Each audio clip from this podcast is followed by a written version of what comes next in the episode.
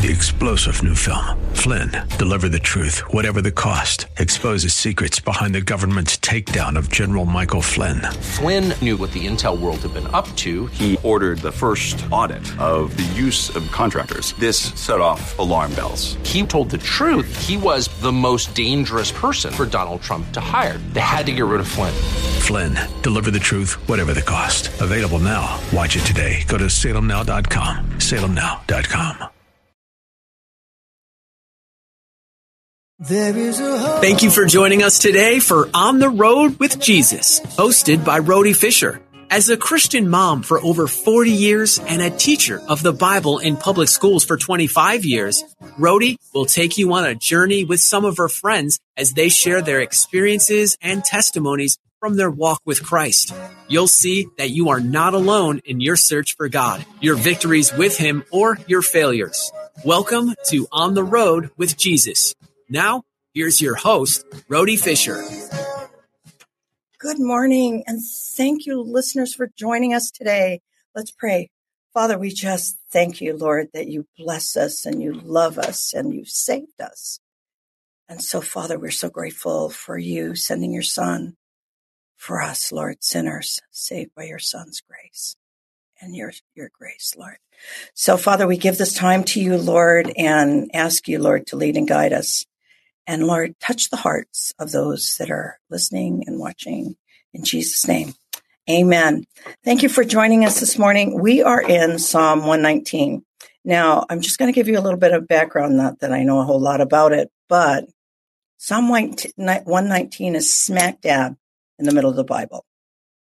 So if you're looking at your Old and New Testament, it is right in the middle. And I always say to people, if you ever want to find Psalms, just go to the middle of your Bible and open up and you'll get, you'll get to Psalms. So, um, Psalm 119, not only is it the longest ch- chapter in the Bible with 176 verses, but almost every single verse mentions God. Almost every single verse I say, I think all for, all for about maybe 10. I didn't count them but it brings glory to the Lord. And so you can almost pray every verse and give glory to the Lord in this. Also, you know, it doesn't give a writer as to who wrote this. Some people think that it has Dave, uh, I mean, uh, David, King David all over it. And other people think that it was written much sooner, much earlier, you know, the, right about the exile of um, the Jews, I mean, the Israelites or things like that. But whatever, whoever wrote it was, it was penned by the hand of God through, you know, a person. And it does bring glory to him. So also, um, I should say that it is such a long um, book that it is separated by the alphabets in the Hebrew language. So um, obviously, the first few verses are Aleph, which is the first um, uh, alphabet in the Hebrew language, and we did that last week. So we're on Beth. Um, and so, um, if you go through there, there's about eight eight verses in every single um, division of verses. And so we're, we're in Beth today. Um, so thank you, Lord, for your word. We pray that you give us understanding of your word. And I'm reading out of the NIV. How can a young man keep his way pure? By living according to your word. I seek you with my, with all my heart. Do not let me stray from your commands. I have hidden your word in my heart that I might not sin against you. Praise be to you, O Lord. Teach me your decrees.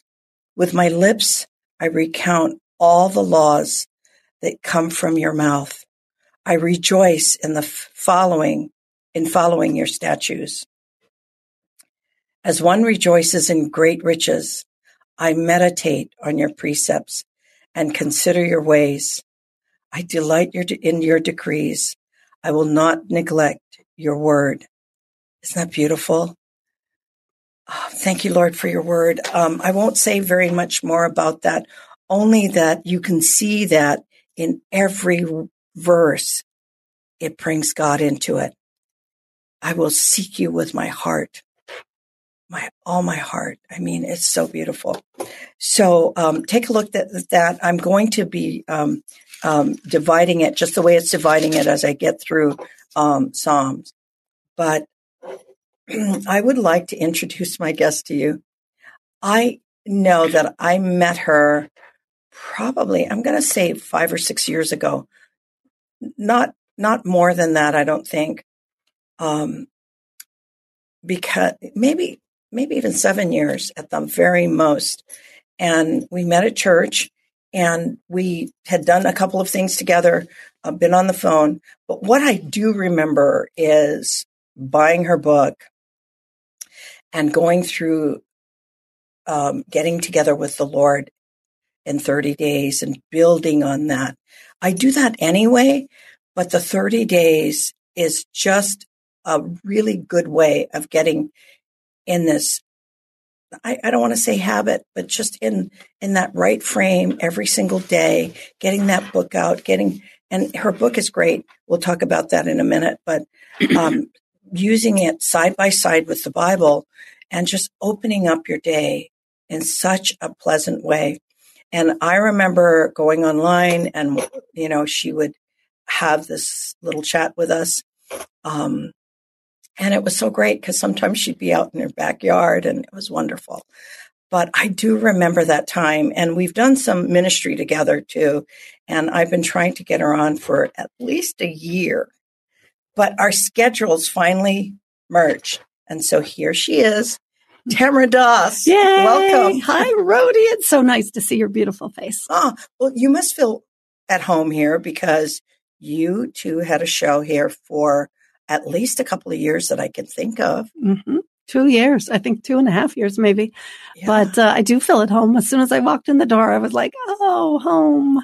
Yeah. It is a beautiful place to be and doing God's work. And I'm so proud of you. Oh, well, Thank you. It's I am so uh, proud of you that you answered yes to his call and that you've moved forth obediently, aggressively, not in a negative way, but boldly with courage. Well, thank you so much. Okay, so for the audience that has never watched your program, and, and I think your program is still on yes. YouTube, and you can look it up. Um, and I remember it was Fridays, and I'd think, okay, Friday's twelve o'clock, right? Yes. Where it, very good. Can I get my phone out and? and I think it was and, ten to twelve. Ten to twelve. Because then I would have lunch next door. yeah, we can do that after. But okay, so for your for the audience that had hasn't heard your testimony, yes, or read your book, and tell us a little bit about your background so we can get to know you better. Okay. Well, I just had a birthday. Shall we start with that? Happy birthday. Thank you. Thank you. I am 56 years old and I say that very proudly. Uh, no, actually I'm 57. I just turned 57 and I am married to Reggie Doss, who we have been married for 17 years. Wow. Congratulations. Actually going on 18 and uh, we have a son that is 18 that will be 19 soon. We have a, uh, son that is 15 and he's a ninth grader, and we have a 14 year old who's a ninth grader. And uh, I left this radio show. I was, uh, you know, I did not negotiate. Uh, probably a lot like you on this journey you're on now. I didn't negotiate with God when He told me to homeschool.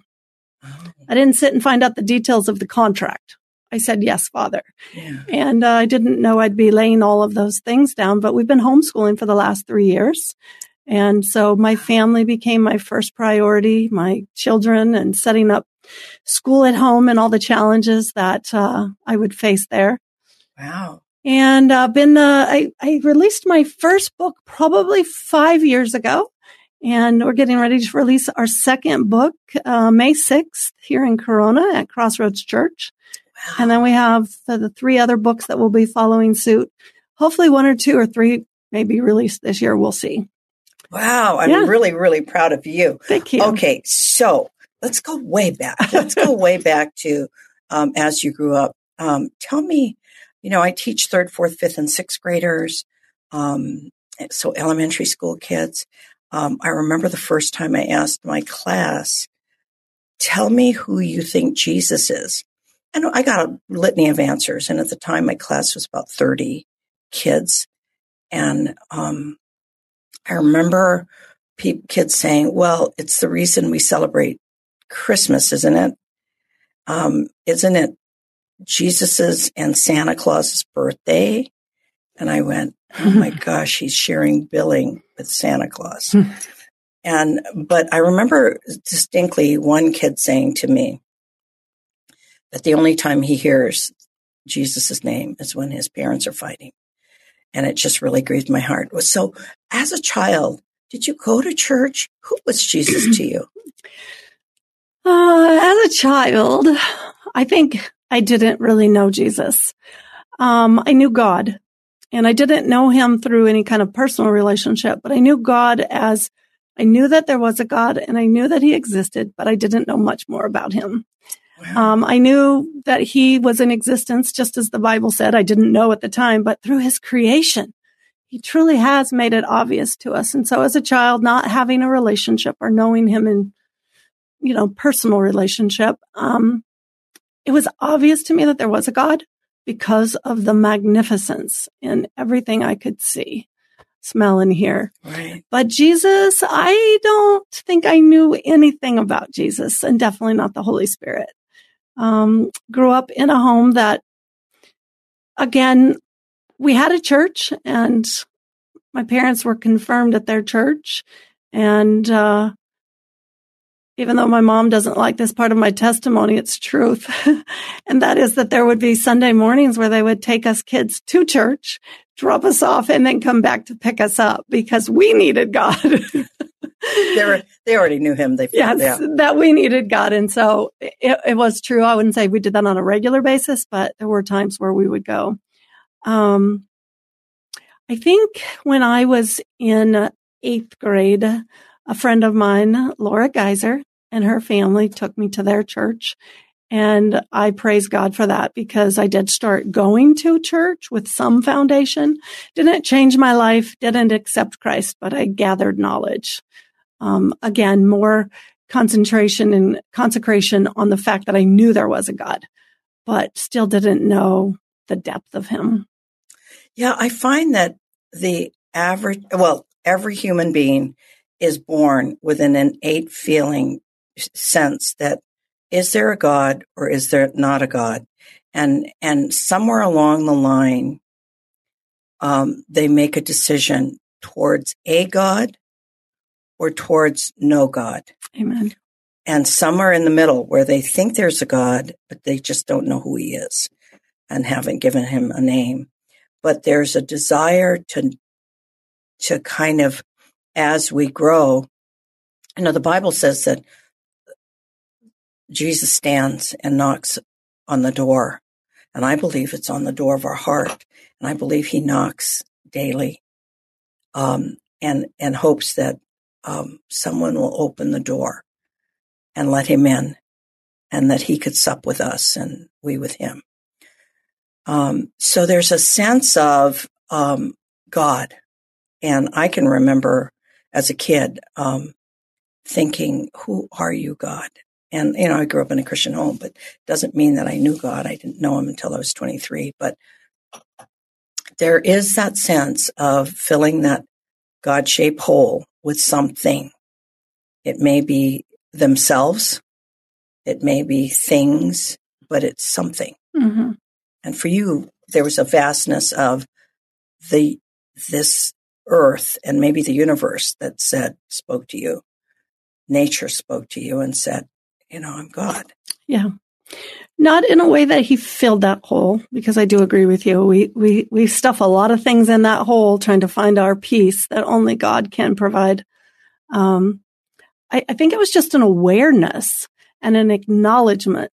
Like I would never deny that there was no God. Like I, I knew that I knew that I knew there was a God. I just didn't have the bridge or you know, I didn't know his spirit in that sense to bridge that gap for me. So what were what was going on in your life um, at the time that you think, okay, I need to cross that bridge. I need to, uh, you know, that you understand number one that you're a sinner, number two that Jesus came and died for you, um, and that you were really going to follow Him. When did that happen, and what was your life all about at the time? Yeah. So as you're asking me that question, like all these different pictures pop into my head. I mean, I did have my brother who was leading me and guiding me that way. My brother was 15 years old when he broke his neck playing football and he surrendered his life to God, um, probably due to the circumstances, mm-hmm. um, and finding peace in a chaotic world.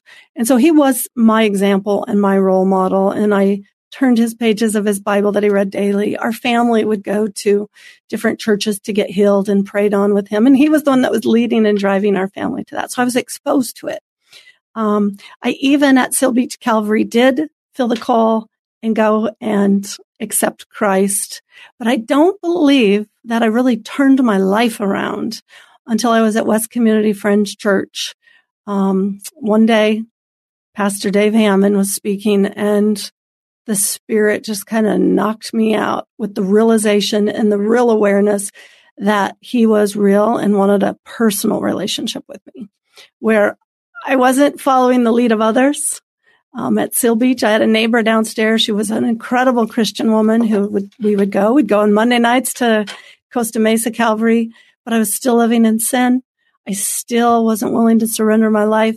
I wasn't personally digging into the Bible and finding out for me, I was living on somebody else's choice and somebody else's desire. Um, and as strange as it sounds, now I look back, I, I still at that point until I was completely surrendered to the Lord, I'm not sure I felt worthy. Does that make sense? Yes. And, uh, but when I finally surrendered, and really it was through my walk and journey at West Community Friends Church, now Corona Friends Church, um, where everything changed. My desire to seek after him, my desire to pray, my desire to know him and live by him, um, completely changed and my life began to transform. Well, you know, I believe that we, as Jesus is knocking on the door of our heart, um, oftentimes we take steps closer um, and and changes begin in our lives, but we're getting closer. Now, oftentimes we take a segue and we join some other maybe cult, or sometimes there are people that, as they're thinking they're getting closer, they join, you know, an Eastern philosophy or, you know, they become Buddhist or whatever. But they, in this walk, they're in this journey, they are trying to get closer to a God. And so, um, but you're in a church. I mean, you're, you're doing things in a church. And then finally, we're all in. And the thing that, that happens, I believe, that when you become all in and surrender everything, like your whole life, like your whole life, Jesus is the only one that can touch your heart and and make tender your heart. Mold and shape. Yep. And he's the only one that can make that change. We can physically change and start going to church or whatever, but the desire to change comes from him. Yeah. When we totally give it up to him. And he knows our hearts, so he can make that change. You know, it's like um, people say, well, I finally made a heart change. No, God you finally got it that this is the, you were going to give it all up and God made the change in your heart.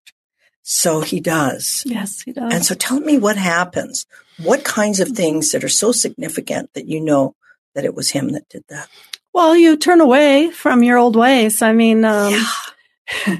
you know, sm- smoking, drinking, if you're doing drugs, if you're having premarital sex, if you're living in sin. Uh, I know when I started dating Reggie, like we would not I would not live with him before we got married the second round because uh, I was married before and I had totally transformed from then to now. Right. Um, you do change friends. Uh, sometimes, you know, you still are a friend of the sinners and you still love and pray for, but the conversation is so different and so old and it's difficult uh, to have depth of conversation. You can have superficial conversation, but not depth. Right. And depth is where real joy lives, not on the surface, but deep in the heart. Yeah. And so you do, you change all of your ways. Uh, you, you change the way you think about people, about things, about priorities. Uh, you change the way you respond and react to people, to things, to priorities. Um, your monies even change. I I remember the day even at West Kennedy Friends Church when my when the, the Lord just made it so crystal clear through Dave, but it was the Lord who spoke directly to me in that audience. And I surrendered really all my income at that time, not all of it, but what I mean is the tithing concept just was crazy. Um, and it continued to grow as I got divorced. And then I became a mother of a, a single mother of an adopted son that was three months old, unemployed. And yet I gave more in my tithe because he specifically asked me to. Um, and so I just had surrendered it. And Rhody, that day, my, my brother, who was paralyzed, living on his own, I was the manager of his funds. And every week we would, or every month, once a month, we'd get together and I would pay his bills. I would physically write his checks for him. And every single time we got together to write those checks, his first checks, six of them went to missionaries and ministries. Oral Robert. I mean, and every single time that I wrote those checks, I would look at him and I would call him crazy and I would call him nuts. And I was like, why are you doing this? You know, you're living on such a limited income, which he was. And uh, that day when I got it at West Kennedy Friends Church and I was driving home, just going, wow, my 15 year old brother, which he was actually older at the time, but that's how I thought of him. You know, my young, my oldest brother, like, wow, he was so wise for his age because he was a child of God and he knew it and he walked in it with faith and confidence. And it just, it kind of blew my mind that day. It's and so called, we surrender our finance to. We surrender our time. First fruits, by the way. Yes, yes. And and then the thing, the thought that comes to mind is the widow's mite. When you gave what you gave, it was more than you could afford to give. It was everything. It was everything. So that's that's a change in your heart. Yes. I'm getting goosebumps just thinking about that change. Yeah. Um, and and that happens. Um, and and I, I, so appreciate your candidness and your openness to share that because I've I've now interviewed I don't know how many people, but about 150 people. I'm guessing because some of the people I've interviewed more than once, and some of the people, unfortunately, I haven't shown their show because um, they haven't really surrendered to the Lord yet. And you know, we think we're doing it. We think we're doing it. How do we know? Um, the Bible says in Second Corinthians 13, 5, examine yourself. And he's talking to Christians. Paul is. He's talking to Christians. Examine yourself. He's saying this to the Corinthian church. We need to examine ourselves all the time. Are we really in the faith? And um, and the other scripture that comes to mind is um, is a, is a scripture. Um, you know, Lord, I, I prophesied in your name. Uh, right. I, I, I did healing in your name. Uh, and he says, oh, gosh, I never knew you. Mm-hmm. I want to make sure that people that are sitting in pews mm-hmm. can hear this because you were sitting in a pew. You thought you were you'd known the Lord. I was actually teaching Sunday school. Yeah, exactly. I was. I was. I was teaching Sunday school for quite a few years because I knew the Lord, I loved the Lord, but I hadn't surrendered my life to the Lord. There's a huge difference in giving it all. I mean, I, I love the story of um, um, when when John and James dropped their nets. They to follow Jesus. They gave it all up. This was their income. Um, they probably had other people on their boat that they paid for to be there. They they left their nets behind. They left the boat behind, and not even considering what about this thing with Jesus? What if it doesn't work out? And then what what happens? No, it's it all means all. Give it all up. So you did, and there was a difference. There was a a change that you couldn't make on your own. It's only a change that comes when you surrender everything to Him. Yeah. And I, th- I think when you know there's change, at least for me, I didn't like see the change in myself constantly, like, oh, look at me, or I'm changing. It was when I heard and saw others that saw the change. Um, because, you know, this, this growth and change had continued so deeply to when I did go through a divorce. And honestly, I think that was when my light shined the brightest, even though I was the most broken.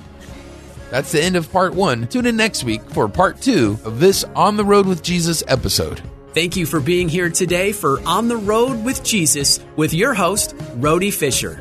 Every week, you'll hear experiences and testimonies from her and her friends as they share their journey with Jesus. You'll see that you're not alone in your search for God, your victories with Him, or your failures. If you have a question about today's show, email Rhody Fisher at rawfisher at ontherhodewithjesus.com. Spelled R A H Fisher at on the R H O D E with Jesus.com. Or leave a voicemail at 951 817 0094. That's 951 817 0094. On the Rhode with Jesus is sponsored by Global Expressions Language Project. Learn more at asquaredlamps.org. That's the letter A, squaredlamps.org. Be sure to join us each week at this same time for more On the Rhode with Jesus, hosted by Rhody Fisher. Three star general Michael J. Flynn, head of the Pentagon Intelligence Agency, knew all the government's dirty secrets. He was one of the most respected generals in the military. Flynn knew what the intel world had been up to. He understood its funding. He ordered the first audit of the use of contractors. This set off alarm bells. The explosive new documentary, Flynn, Deliver the Truth, Whatever the Cost, uncovers the facts behind this scandal. Flynn told the truth. He was the most dangerous person for Donald Trump to hire. I find out the worst enemy that I'm going to face in my life is right here in America. They took my assessment and they wanted me to change it. And I was like, I'm not changing it. They had to get rid of Flynn. With in depth interviews, archival footage, and never before seen personal records of the man behind the headlines. I just felt like I was drowning. Flynn, deliver the truth, whatever the cost. Available now. Watch it today. Go to salemnow.com. Salemnow.com.